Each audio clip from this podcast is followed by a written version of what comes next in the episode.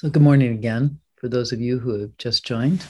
My name is Fu Schroeder. I am the abbess at Green Gulch Farm Zen Center in Marin County, California. You're all welcome to visit if you can. And as many of you know, I have been a guest of Gil Fronsdal, your teacher, um, during this three week intensive meditation intensive that Gil, myself, and another good friend, Paul Haller, have been offering called The Harmony of Zen and Vipassana. So um, I can safely say that this has been a wonderful way to share the Dharma with old friends who, for a long time now, have been intent on following the path, the Buddha path together, you know, with all of you. So this is the last day of our intensive. We close tomorrow with a talk that Gil and I are going to share on the Zen Center website, and you're very welcome to join us. Um, having spent these last four days of the intensive talking about right conduct, Shila, and about the Bodhisattva vow and the 16 Bodhisattva precepts, this morning I want to share with you a story of an actual Bodhisattva, the one, the story that brought me closer into practice and by and by the decision to stay. So when I first came to Zen Center many decades ago now, I was told there would be a full moon ceremony on the roof of the Beginner's Mind Temple in San Francisco, where I had been going to practice meditation for about a year. I thought the ceremony was pretty strange, and it was also very rigorous. there are about 29 full bows, full prostrations uh, that take place from the beginning of the ceremony till the end, and a lot of chanting. And as it turned out, the full moon ceremony is one of the oldest of rituals that has been continuously practiced since the time of the Buddha. The monks who practiced off in, solitary meditation, uh, when the moon was full, they could come together. That was like their clock. So they could join together in the clearing and uh, offer their confessions and repentance and promise to do better. So the monks and the nuns and the laity actually would gather four times in the old days uh, at each of the phases of the moon. But the full moon uh, was the one that was most most common, and we've recently done that as well, and it continues to this day. In order for us also to reflect on our practice and to recommit ourselves to the holy life, and in particular to the 16 bodhisattva precepts, the three refuges, uh, the three pure precepts, and the 10 grave or clear mind precepts. So, eh, back to years ago, uh, that particular evening, up on the roof of the Zen Center, the person who was leading the ritual began by telling us a story from a collection called the Jataka Tales, in which the Buddha's former lives in both human and animal form are recounted. These stories are particularly popular with children in that humans and animals in the stories are virtuous and brave and their leader often gives their own life to save the lives of others, just as Salman Guna had done in Thailand about five years ago. That leader in a future life turns out to be none other than Shakyamuni Buddha. So often the Jataka tales include an extensive cast of characters who get into all kinds of trouble, whereupon the Bodhisattva intervenes to resolve all the problems and bring about a happy ending. You know, this is the kind of stories I think we all like best. So here's the one that altered the course of my own life. Once, long, long ago, a monkey, an otter, a jackal, and a rabbit resolved to practice charity on the day of the full moon, believing that a demonstration of great virtue would earn them a great deal of merit. When an old man entered the forest begging for food, the monkey gathered fruit from the trees, and the otter collected fish, while the jackal pilfered a pot of milk curd from a nearby farmhouse, having called out in a not so very loud voice, Does this belong to anyone? Well, the rabbit, on the other hand, who knew only how to gather grass, felt very sad at having nothing to offer the old man, until realizing that she could offer her own body by throwing herself onto the fire that the old man had built to keep himself warm. And just as the rabbit leapt into the air, the old man revealed himself to be Shakra, the Lord of the gods, who then saves the rabbit by transforming the flames into lotus petals. Shakra, being deeply touched by the rabbit's virtue, uses a nearby mountain to form the likeness of the rabbit on the face of the moon for all to see. It's said that the lunar image is still draped in the smoke that arose when the rabbit cast herself into the flames. I don't know how many of you have looked at the moon to see the rabbit. I think mostly in the West, who are taught to see an old man's face, but the rabbit's there. It's a, quite a wonderful full body, the ears, the haunches. And next time the moon is full, take a look, see if you can find the rabbit. Anyway, this story of the Bodhisattva giving her life for the welfare of another had a big impact on me at the time. And when my life had really kind of worn out, trying to get something or somebody who would make me truly happy. So it was a remarkable idea to me that giving could be the true source of happiness for a human being, you know, like me, rather than getting. So the next step was to try and understand what it means to truly give. Alongside the Bodhisattva vow and precepts are a set of six practices for training a Bodhisattva for a life devoted to the welfare of others. And among these practices is dana paramita, the perfection of giving, the first of what are called the six perfections. So these six perfections can be thought of as the kind of bodhisattva training program, a program that was explained by the Buddha in very simple language so that almost anyone could understand and practice them. So these six giving, the first, morality or ethics, right conduct, the second, patience, enthusiasm, concentration, and wisdom. So they can also be thought of as antidotes or antibodies to what the Dalai Lama has called our pathological emotions greed, hate, and delusion. So giving is what conquers greed. Patience conquers hate, and wisdom conquers delusion. The other three perfections involved in transforming our afflictive emotions are the perfection of ethics, of morality, the perfection of enthusiasm, we all need that, and the perfection of concentration. So all six perfections are packaged together in a particular order so that each in turn supports the next. For example, giving supports ethics, as in giving your word or giving your fair share. And ethics supports patience, as in, for example, waiting patiently for your turn, or waiting for negative feelings to subside before you speak or take action. The perfection of patience supports the perfection of enthusiasm by helping us to find a balanced response to the arising of our human passions, our likes and our dislikes.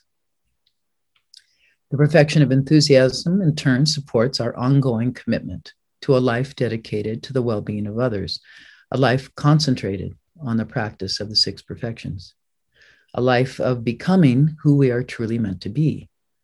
Bodhisattvas hard at work for the well being of the entire world. So, such a life is manifested in the story that I shared with you of how the image of the bunny got onto the moon.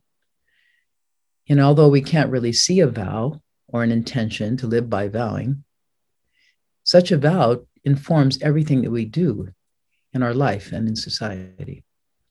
It informs how we work and the kind of work that we do and our collective effort to take care of it all. so, work as practice, which is easy to say, but it's not so easy to do. Learning to engage in work as practice is at times even harder than the work itself. This is something we specialize in at Green Gulch Farm. There's lots of work. And yet, as the Buddha famously said, enlightenment is the path, is what we do, and the path is enlightenment. In other words, awakening is a direct reflection of how we are living our life each and every day. The mind that is distracted, lustful, or hateful can't see the path of liberation right before your eyes. And yet the Buddha hangs out with minds that are distracted, hateful, and lustful in order to show us the way of kindness and generosity, selflessness and peace. The very thing I think we are trying to do here as well. You know, hang out with our minds and together show the way to peaceful abiding. Together. And for Zen Master Dogen, the founder of my tradition called Soto Zen, awakening is seated meditation, is the Bodhisattva precepts, is learning the backward step that turns your light inwardly, is the practice realization of totally culminated enlightenment. So, thank you all so much for your kind attention. I've really been enjoying coming to be at Gil's place for this week. So, I wish you all the best. And please take care and please enjoy sitting as much as you can.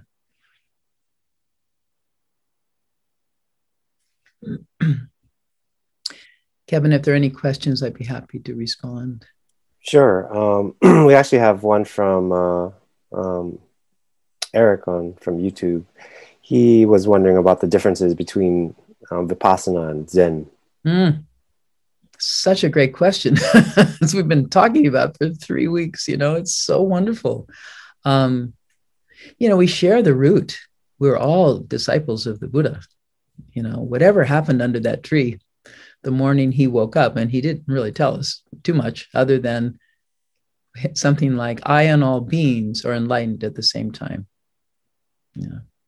There was a non dual realization between what he saw, the star, and himself. It wasn't separate, it wasn't outside of himself, and neither was anything else.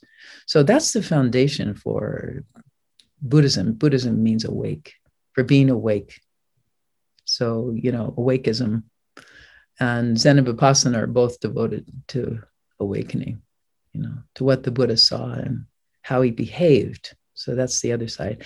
I think one of the things I've enjoyed looking at between Zen and Vipassana is Vipassana clearly, you know, it's as Gil was saying, it's retreat practice. He teaches people who are on retreat. So you can get really concentrated when you're not doing anything else in the day. We have sesshins, which are very similar. I think those two experiences for all of us are are pretty pretty close because you know human beings are the same. So sitting for a week, uh, paying attention to your mind is is uh, common ground. Uh, maybe what's a little different, and not different because of any reason other than it's not the kind of teaching that Gil or main, many Vipassana retreats don't actually you know take you outside and and do some work together. So zen is really focused on work practice. A day of no work is a day of no food what they said in china. Uh, the monks couldn't just spend the day meditating. They needed to feed themselves. It was a really different cultural climate. So by the time buddhism got to china it became uh, very much uh, ingrained in the activities of daily life. And I think we spend a good deal of our teaching time talking about how to work uh, in a meditative, you know, with, with the influence of your meditation without falling into a kind of enchantment so that you can't actually cut the carrots. You know, some people sometimes think that uh, cutting carrots in a meditative way is, is like really slow. You know, we'd never get lunch out if that was so. So we really oftentimes will put somebody who's uh, more you know seasoned cook on the opposite side of the table from a new student who's going like this. And then the person over there is you know is going like that. So we're trying to demonstrate that it, speed is not the issue. It's focus concentration. Like simone biles doing her routine you know she's concentrated and she's moving. So i think that combination of movement and meditation is what these two traditions emphasize uh, and there's probably a lot more than that, but that's what comes to mind. Oh, thank you. Yeah. Um, we've got a question uh, um, for you. Since you started practice, did you ever leave the practice? What precipitated leaving and what brought you back? Oh, that's a good. Well, I left because I adopted a baby. I didn't leave the practice. I mean, babysitting, right? Uh, I needed practice more than ever having a, a, little infant who was very tiny and kind of, um, you know, she wasn't well. She she had uh, some issues at birth. She's cerebral palsy, and she's um, has other issues that I don't need to go into. But anyway, she's fantastic. She's going to be 28 next week, and we'll be home. She lives in LA. Uh, she's great, great human being. So uh, for a couple years, I was home feeding the baby and doing things that you do when you have a young child. Um, and I don't think I stopped practicing. I just wasn't going to the Zendo for that time. I was, you know, work, work practice. And then what brought me back into the Zendo, I still lived in the community. I've been a resident there for 40 years, so gratefully so. Um, so I was able to go back and take a, a, another leadership position when, when my daughter, daughter was old enough to sleep through the night. So anyway, yeah. Yeah, I don't really think I've taken a break. I don't think there are breaks actually. Once you start to practice, uh, and it's like what Gil has taught, and I think is really brilliant. Entering the stream is, you know, entering the stream or the current of a river. And once you enter the current, you're in a life of practice, and that's what stream entering really means. I'm no longer driven by a life of karma, you know, choice choosing whatever is my selfish view. I'm actually streaming, I'm in the current of a life of vow, of what I promised. You know, I, I made promises to live for the benefit of others, just like that story I told about the rabbit. I liked that story. I thought, well, I can do that. Maybe I could give myself to something that I care about. So we never stop, really. I do go on vacation. you know. And one final question. Um, the link uh, for the Saturday talks, do you know where people might be able to find that? Oh, yeah. Uh, Zen Center website. There's lots of stuff on there and it, it tells you just what to do, what, what buttons to push. Ah, okay, that's the San Francisco Zen Center. San Francisco Zen Center yeah, lots of programs there too. If you're interested in some of the things, we're doing a lot of interesting things these days, particularly around uh, BIPOC community and inviting teachers of color and talking about the issues of our day, which we have to do, of course. Great. Yeah, that's uh, for everyone else here. Um, that is, if you go to the San Francisco Zen Center website, it's under the calendar. And then if you um, look under Saturday, May 8th, uh, so that's going to start at 10 a.m., if I'm not mistaken. Yeah. Right. Yeah. Mm-hmm. Yeah. Great. Okay. Well, okay. thank you very much. Thank you all. Uh, please take care. It's been it's been just wonderful to to know you're out there, even though I can't see you, and, uh, the YouTube people. Um, anyway, many blessings.